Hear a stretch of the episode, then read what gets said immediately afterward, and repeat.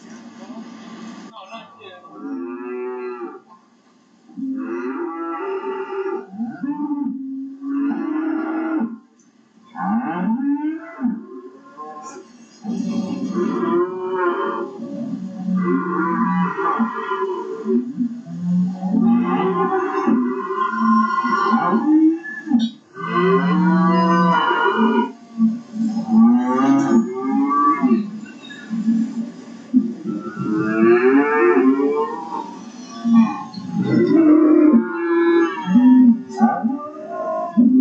Benvenuti, benvenuti a tutti al caffè dell'attore, dove si parla e si dicono cose al momento, spontaneamente, cose che ci passano così, per la mente, come ogni giorno. Eh, ci si sveglia ah, ah, e incomincia la giornata. Certo ci sono impegni, a volte appuntamenti da rispettare, telefonate, posta elettronica da aprire e magari, ahimè, da rispondere. Ah, oh, che vedo, la vecchia posta cartacea, che meraviglia, ogni tanto riappare. Mm profumo di carta. Ah, sì, sì, bella. Ti metto qui, guarda. Ah, dopo, con calma, ti aprirò e gusterò tutto quello che c'è dentro. Eh, ritorniamo dunque, dicevo, qualche disordine della casa da sistemare. Eh, la solita pulizia.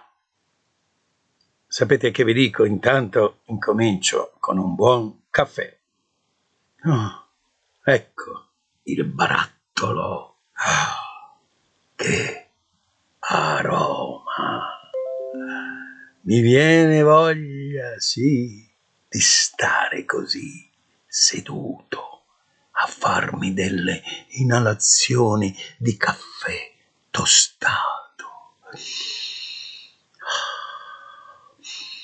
Già questo fa gioire i miei neuroni che si mettono in modalità allegra e mi spingono a fare, progettare cose gustose e affascinanti, mi riempiono gli occhi di visioni fantastiche e ricordi bellissimi. Per esempio, adesso mi viene in mente la mia fanciullezza nel frantoio del mio bel paese. Sì, sì, il frantoio del mio bel paese, situato in una regione bellissima del Mediterraneo che non nomino, ma che vi garantisco che è veramente bella anche perché ho nel mio cuore un'altra bellissima regione del nord ed anche questa non nomino. Invece non posso non nominare una bellissima nazione che ho sempre nel mio cuore e che è l'Irlanda. Sì, l'Irlanda. Eh, ma ritorniamo a noi. Dunque, dicevo della mia infanzia, del mio bel paese su una collina del sud Italia, in mezzo ad una grandissima pianura che invece nomino e che si denomina Capitanata o Daunia. Storica terra dai tempi dell'antica Troia. Sì, sì, sì, certo. Infatti qui la leggenda e anche dei resti archeologici narrano dello sbarco di Diomede. Eh sì, dopo il famoso incendio della celestiale città di Troia. Eh, la mia infanzia. Sì, è stata vissuta in quell'atmosfera di storia antica e contadina, fra siti archeologici resti dell'antico impero romano, anche dell'epoca medievale e tant'altro ancora, in particolare tra i profumi di terra coltivata di erbe e vegetali e in particolare nei mesi autunnali ed invernali del grande odore dell'olio di oliva appena spremuto. È qui che nasce la bruschetta che noi bambini e ragazzini degustavamo. Mm. Oh, che voglia! Ci nutrivamo di bruschetta, di olio, magari solo di quello, a volte, con sopra un bel filo d'olio profumato e colorato verde oro che sboccava dalla bocca della ruota che macinava le olive. Basta, basta, non ho altro da aggiungere se non che gli ingredienti eh, di questo frutto della terra è semplice e sincero. Sì, si dice così. Poi un po' di pane abbrustolito, sì, sulla fiamma del ceppo ardente e questo olio extravergine di oliva, accompagnato da un buon bicchiere, se c'è, di rosso vino, un pizzico di sale e per i più poveri si aggiungeva invece un po' d'acqua e meno olio. Eh sì, era così. Ma sempre squisito e nutriente. E poi c'erano delle aggiunte altrettanto gustose.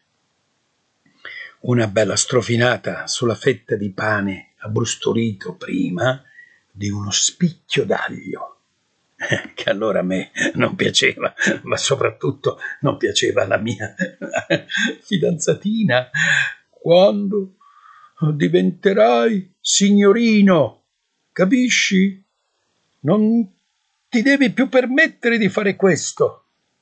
Adesso ti perdono. Vabbè, quando diventerò signorino. Ma io mi credevo già grande con lei. Comunque e la portavo, la mia amichetta, con la mia compagnia al frantoio, a festeggiare, passare le serate.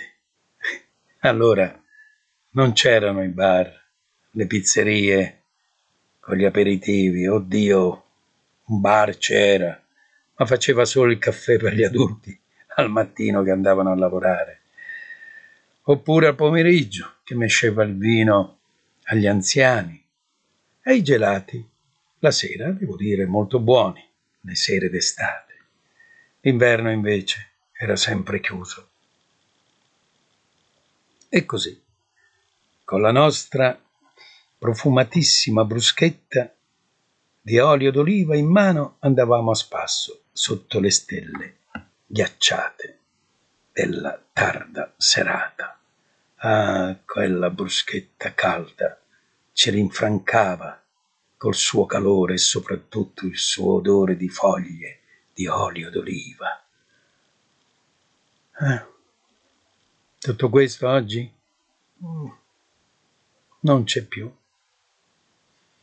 O c'è in parte, ma quello, quel ricordo e vivo solo nella mia mente, grazie ai miei ancora vivaci neuroni.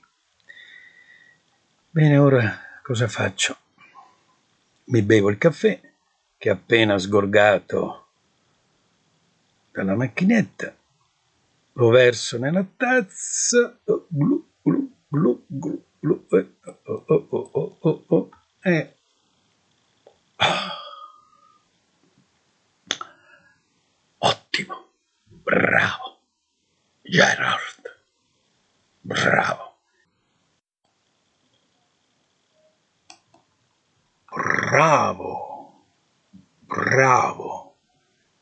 Grande nel fare il caffè. E prima di congedarci con una bella poesia, vi do due brevissime nozioni sull'olio d'oliva che non esiste più. Forse sto esagerando. Eh, diciamo che comunemente non lo trovate facilmente, anzi è molto raro. Voglio chiarire che non sono biologo né un dipendente sanitario, ma io l'olio lo conosco bene perché ci sono nato dentro, nelle nebbie e nel vento che lo trasportavano nella mia culla, come nelle culle di tutti i bambini del mio paese. Eh sì, è proprio così. Veniamo alle brevi nozioni tecniche e alimentari. La conoscenza dell'olivo risale alle origini della conoscenza e dell'esistenza umana. Fossili e ritrovamenti sono sparsi dappertutto, che dimostrano l'esistenza dell'albero di ulivo e della lavorazione del suo nettare, l'olio. Antichi e primordiali frontoi, macchine solitamente di pietra che sono serviti all'uomo per ricavarne i frutti preziosi. Una premessa, una premessa quando si parla di ulivo non si deve solo pensare all'olio, ma anche alla capsula, le drupe, cioè l'oliva appesa ai ramoscelli dell'albero. Adesso fermiamoci qui con la storia e facciamo un salto di milioni di anni. Sì, sì, sì, perché tanto, tanto tempo è passato dalle prime raccolte di olive a oggi. Esistono ormai frantoi tecnicamente all'avanguardia che ci permettono di ottenere prodotti squisiti e di grande qualità, se, se il produttore, intendiamoci, è serio e ha la passione e l'amore per questa meravigliosa pianta che ci dà un prodotto prezioso al nostro nutrimento. Per i dolori? Olio dentro, olio fuori, dice un vecchio proverbio contadino. Sì, sì. Il condimento con l'olio d'oliva viene raccomandato dalla moderna medicina e apprezzato nel mondo intero. E per oggi basta così su questo argomento. Passiamo ad altro termino dedicando all'oliva e all'olio questa parte di una meravigliosa poesia di Neruda, aggiungendo che se siete curiosi andate a leggere tanti bei trattati storici e di buona tavola che sono innumerevoli. Io mi limiterò, se qualcuno è curioso, a raccontarvi con la mia semplicità e conoscenza diretta però, perché l'unico possedimento e ricchezza che ho sono un po' di alberi di ulivo che mi regalano, sì, mi regalano ogni anno uno squisito e superbo olio extravergine di oliva, anche se eh, mi devo dannare un po' per la sua buona lavorazione e conservazione, che è una cosa importantissima. Ma, ragazzi, che cosa buona è una fetta di pane, anche fresco magari, eh? Non necessariamente abbrustolito. Sì, un bel panino. Oh, appunto, la famosa bruschetta con sopra olio e sale, nutrimento impagabile nel sapore e per la nutrizione. Bene, Adesso ciao ciao per davvero e leggiamo cosa dice Pablo Neruda dell'olio d'oliva. E ripeto, ripeto ancora, senza dimenticarci come è nata la famosa bruschetta. Pane abbrustolito, olio di oliva, sale e niente più. Serviva, come vi ho raccontato, assaggiare, cioè, ovvero a verificarne la bontà e la qualità dell'olio appena appena fatto. Bene, adesso andiamo a cercare la nostra bellissima poesia di, di, di, di Neruda. Ah, eccola qua, eccola qua. Sì, sì, sì. È una parte di questa poesia, dedicata all'olio. Lì, negli assolati uliveti, dove soltanto cielo azzurro con cicale e terra dura esistono lì il prodigio la capsula perfetta dell'uliva che riempie il fogliame con le sue costellazioni più tardi. I recipienti, il miracolo, l'olio. Ciao.